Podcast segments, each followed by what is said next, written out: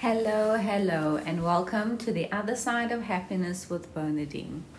We touch on topics that sometimes not very nice to hear. Sometimes you need to be honest with yourself.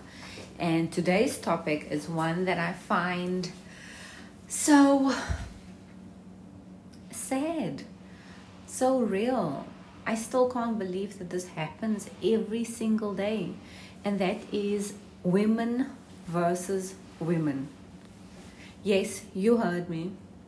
We are our own worst enemies. And why is that? Because society has taught us that, you know, firstly, alpha woman. Secondly, you can't trust your female friends. If you look at movies, you see the way that friendship is depicted. You see, you know, what happens. You see the jealousy. You see, um, you just see some terrible stuff. There isn't really any example or precedent or reference to real friendships. We are all slowly creating versions for ourselves, and I think one of the most difficult things to admit to myself is the fact that females often support other females. They don't do it, they just don't do it. And when you find a group and community that does, it changes things. And we need to be part of that change. I want to ask you today what type of female are you? Are you judgmental? Do you look at somebody and think to yourself, oh, look at her? She always thinks she's better. Do you look at a female and think to yourself, as like, yeah, you know what, she didn't really work for that. She slipped away to the ladder. Oh, I'm sure daddy's paying for that. Oh, look at her. She doesn't appreciate her husband. Oh, goodness, like does she really have to show off after having a baby and getting her figure back? Oh goodness, her nose, her face, her makeup. Did nobody tell her that she looks like a whale when she left the house this morning? Like, I wouldn't be caught dead in that outfit. Do you often go into work with the intention of making someone's life difficult because they don't look a certain way? Yes, I'm talking to you. I'm talking to you because all of us have done this. All of us has been judgmental to somebody that we didn't even know, whose situation we didn't know about. But let me set some things straight. Number one, when you have gained weight, you know that you have gained weight. You don't need everybody to tell you that. What you do need to hear is, Hi, how are you? You look wonderful. I really like that color on you. I see you your hair. Yes, this is an episode on manners and how to conduct yourself in society. When you see someone, don't just look at what you see, look beneath it, look at the person. We don't have time, and if I must be honest, the majority of you don't actually want to hear how I'm really doing. You don't want to know what is happening in my house.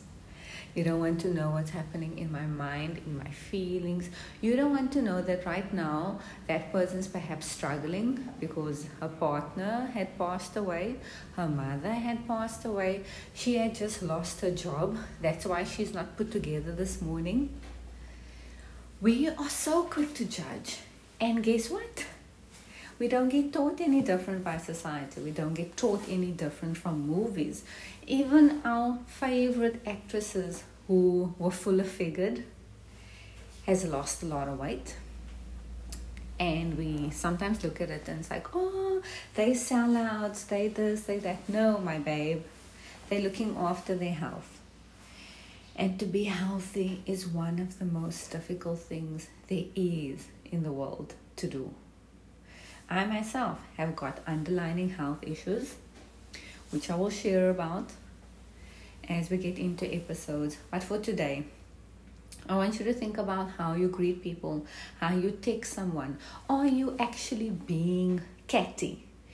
And again, I don't like the term bitchiness, cattiness, feistiness. I'm just to say it for what it is. Are you being rude? Are you being rude? Are you being judgmental? Are you making somebody else feel bad? Because guess what? You don't feel good. And what does society do? We've been taught that if you don't feel good, take your shit out on somebody else. Yes, I called you out on yet again another thing that we are guilty of. But you can catch this. You can catch this. You need to start acting and treating people the way that you want to be treated. Yes, we're going biblical. Even in the Bible, it says, treat thy neighbors as you would like to be treated. Not verbatim, but that is what it says. We often look at somebody and we judge them. We judge them so quickly and so fastly and so hastily, and we struggle to forgive. I myself this week was put into a situation and I had to ask myself, because it's a relationship issue. I'll speak about that in another episode because it's quite heavy. But I don't have a very good relationship from, with my mother, with my mom, with the person that gave me life. And I was disrespectful to her a few months back.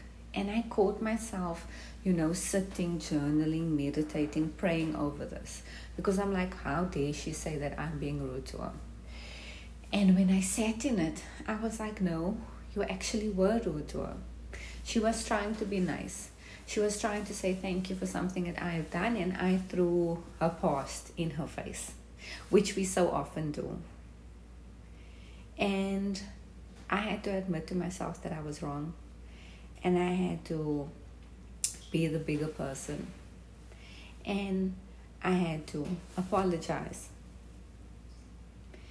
now I'm making sure that I don't get into that same bad mindset, that same pattern of when she's trying to connect, I push her away by bringing the past and what's happened to the surface.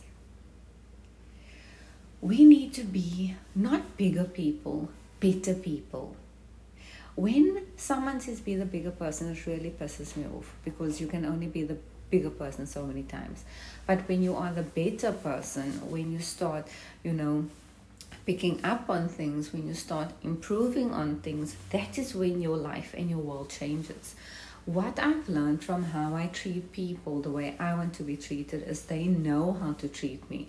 They know what I will accept. They know what I don't accept. And if they don't, it's my responsibility to let them know what I do what I am comfortable with, what I feel like doing, what I don't feel like doing. We need to teach this to our kids. We need to teach the, this ethics to our employees. We need to teach it to our colleagues. We need to teach it to wherever we are around.